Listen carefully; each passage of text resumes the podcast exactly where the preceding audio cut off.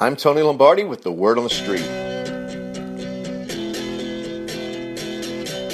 I get that the NFL wants to continually refine its product to enhance the fan experience. After all, fans are their true customers, and without them, billions of dollars in TV revenue would go away like the Godfather. But the ongoing tinkering of the rules, which essentially pushes the NFL game closer and closer to that of arena football, has a counterproductive effect on the league's alleged desire to improve the fan experience. How many of you immediately look for a flag during a kick or punt return? I don't have the numbers in front of me, but just eyeballing it, I'd guess that 25% of such returns are negated by a penalty. Can't they just throw a flag when the infraction actually makes a difference in the play?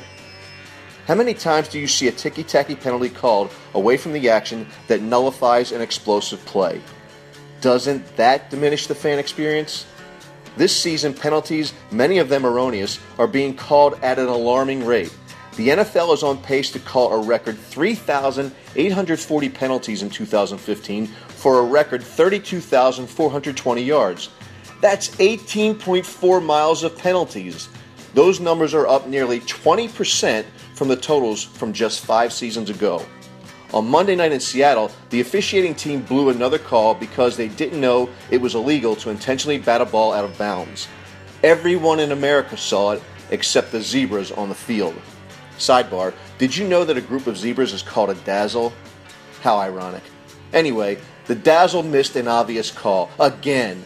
Could it be that the NFL, in their infinite wisdom to improve fan experience, have done just the opposite by making officiating worse than ever, and the culprit is the constantly changing rules?